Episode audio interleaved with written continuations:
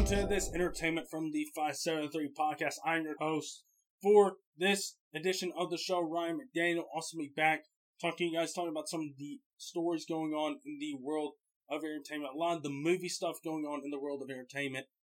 And this is just going to be a solo show. I'm going to going to be doing this one by myself. There's been a lot of things that have come up in the last few days regarding movies, all this good stuff. So let's get right on to it before we do. Thanks to Anchor for sponsoring this episode as they always do, and as they always do on the Views podcast as well. Be sure to go check that one out as well. We got a new episode. But that one talking a little bit about the Astros NBA All Star game, some of the NFL quarterbacks, where they might go, and so on. So go check that on Apple, Spotify, where you guys get your podcasts.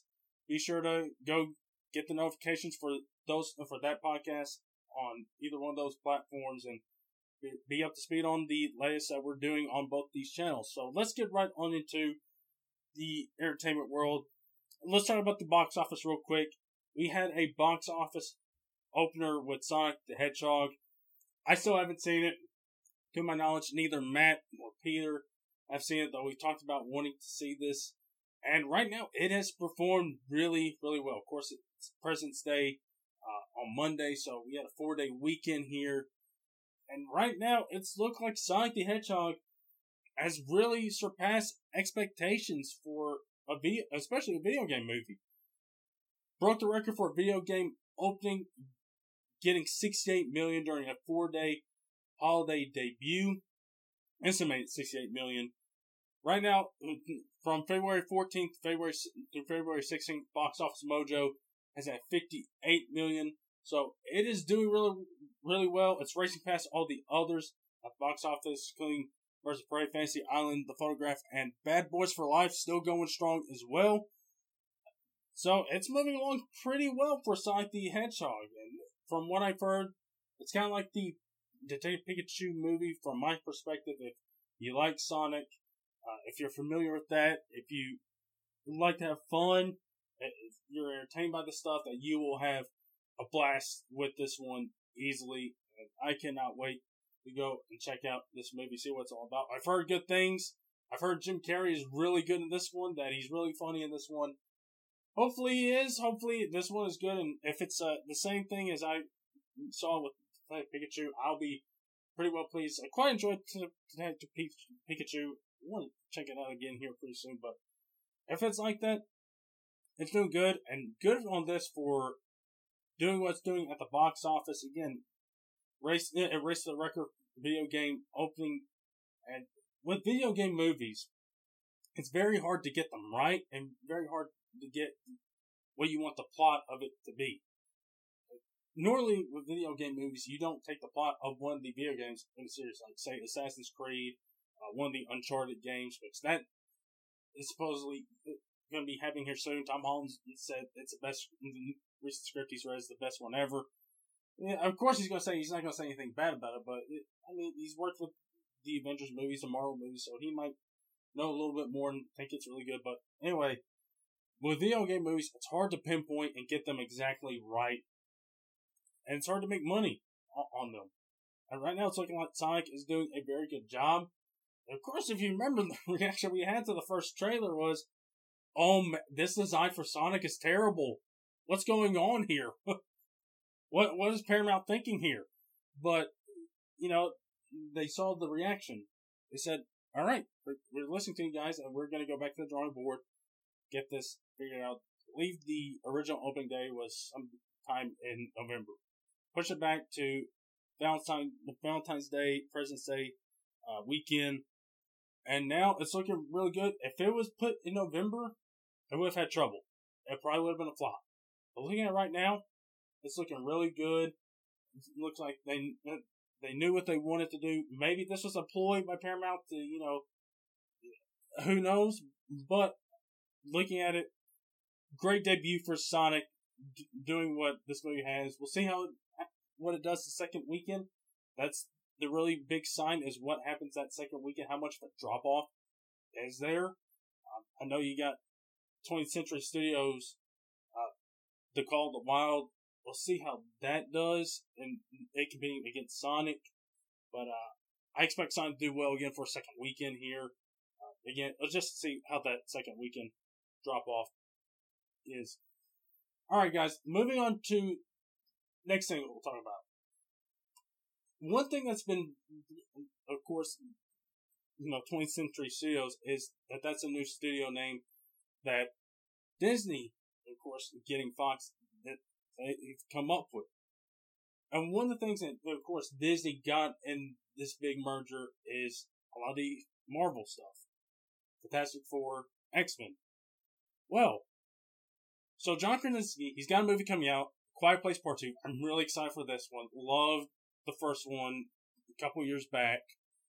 He's he's direct he's directed this one, he directed the first Quiet Place, and he's directed a couple other little films out there. And so, of course, he's making the rounds right now. He's talking about all all the stuff going into making this one. He's if you know what happens in Quiet Place one, uh, then, then you'll know why he's not as big of a part in this one. But he's going around, he's talking about it, he's doing all these interviews. And one of the favorite fan castings in recent memory has been him and his wife Emily Blunt as Richards and Susan Storm, otherwise known as Mr. Fantastic and the Invisible Woman. Of course, she has done a couple of these Disney movies here recently. She did Mary Poppins. She's doing the Jungle Cruise movie that's coming out later this year with The Rock. So she's in very tight with Disney. I believe she's been rumored for a couple Marvel roles before. I think Captain Marvel, maybe. I think I know for sure Black Widow was one. Of course, I she didn't end up getting those roles, but that's been one of the favorite fan castings, and I I can see why. Those two are actually mar- those two are married in real life. Disney is all about the family feel. They have a they have a nice family with themselves, with, with their two daughters, and Marvel is all about family. And the Fantastic Four is the first family of, I guess, comics. Really, it in comics in general, Marvel, DC, whatever you want to call it, they are the first family. But if you want to be specific, first family of Marvel comics. And so he's it's been brought up to it's been brought up to him before about you know people really want him to be Mr. Fantastic and Krasinski. One of the things that's well known about him trying to get into Marvel is that he was and he was auditioning be Captain America.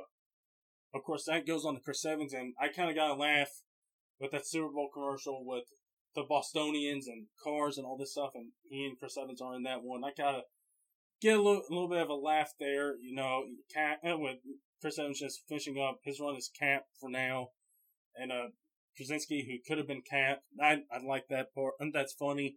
Uh, you know, co- coincidences and how that plays out. But this is, it's been brought up to him again, of course, making interview rounds, and he he just had a quote here that uh, really is interesting. And now the talk is kind of picking back up again about him being Mr. Fantastic. He says, quote, I I would love to be in the Marvel universe. I love these movies because they're fun, but I also think they're really well done. And certainly a lot of my friends are in those movies. I have no idea what Marvel are thinking, but if they're considering me for Mr. Fantastic, see, he gets specific there with that specific character. He it, continue to consider me because I would love it. End quote. So th- he specifically name drops Mr. Fantastic right there. And I think those two, uh, listen, we all like to do the fan casting bits. This, again, this might be the favorite and best fan casting that's been out there for a long time. But of course, any actor would say they want to go act in a movie. You know, an actor who is free, uh, who makes their living off of being an actor wants a job. Big whoop. Of course, you expect somebody to say that. Uh, what person who says they don't, who says they want to work would say, "Yeah, I'd love to do something." Uh, are you really surprised at that? Of course, they want to do something. They want to work. They want to get paid. That's what they want to do. They make their living off that. Of course, they'll uh, they say that. But he's made comments like this before, where he's brought this up, and I have to say, I love. I would love this. We, I believe we talked about this some uh, a few uh, sometimes on the uh, on past entertainment episodes. talked about this possibility. If this works out, again, Emily Blunt does have an end with Disney, doing a couple movies, Jungle Cruise and Mary Poppins. And Krasinski, who I'm not saying he could, he maybe could even direct it. It's possible. He's done a couple other small stuff, directed a couple other small films. He's done A Quiet Place. That was a big time hit. He directed that one, starred in as well. And then you have him directing A Quiet Place two. So I have to wait to see how that is. But you have to think that there could be a possibility there. Marvel does look at more indie type of directors, and that may be possible. I think if they bring them on, that is perfect casting. That brings a lot of energy. A lot of people in Marvel will, that are fans of the movies will get excited. We don't even know when a Fantastic Four movie is going to come out. It could come out five years from now. We don't really know. And if this is fan casting, it does work out. And again, the place X actor to X role. Of course, the actor's going to say they want job, but I think this could really work out really well and it would be really exciting for Marvel fans, for both them, for their family. I think it would be really exciting casting if they end up going this route. You know, Feige could go in a different direction. You could have the fan base not like who he ends up wanting, uh, who he ends up getting. So there's a problem there. But I really like this fan casting as well. If it does end up happening, I'm 100% on board. The family dynamic is there. Of course, you got they're already married, and so that should be easy. And you got them playing the first family of Marvel Comics, and see the Fantastic Four portrayed on screen, possibly well by Marvel, and considering we got four duds of the first family, it brings a lot of excitement. I, if this turns out to be true, he keeps on talking about it. There may be something here, but if it does end up happening, I would genuinely be excited. I know a lot of people, I think a lot of people Marvel would be ecstatic if this ended up happening, regardless of when it's happening. Again, that could be a key thing. Do they want to go younger like the previous Fantastic Four did with Fox, where they decided to go younger? Or do they want to eh, keep them like they are, you know, with Reed Richards having a little gray on the sides, you know, stuff like that? Who knows? But if this does happen, I would be 100% on board with it. I and I think he gen- I think he's generally interested in doing it. Again, he's had it. He always had a chance to play Captain America, and from what I believe, I've heard about Emily Blunt. She's had a chance to be in this universe as well. Maybe she's all, just been all about timing, and maybe this is the right timing, and it feels right for them, for Feige, for everybody in Marvel. Maybe the timing's right. Who knows?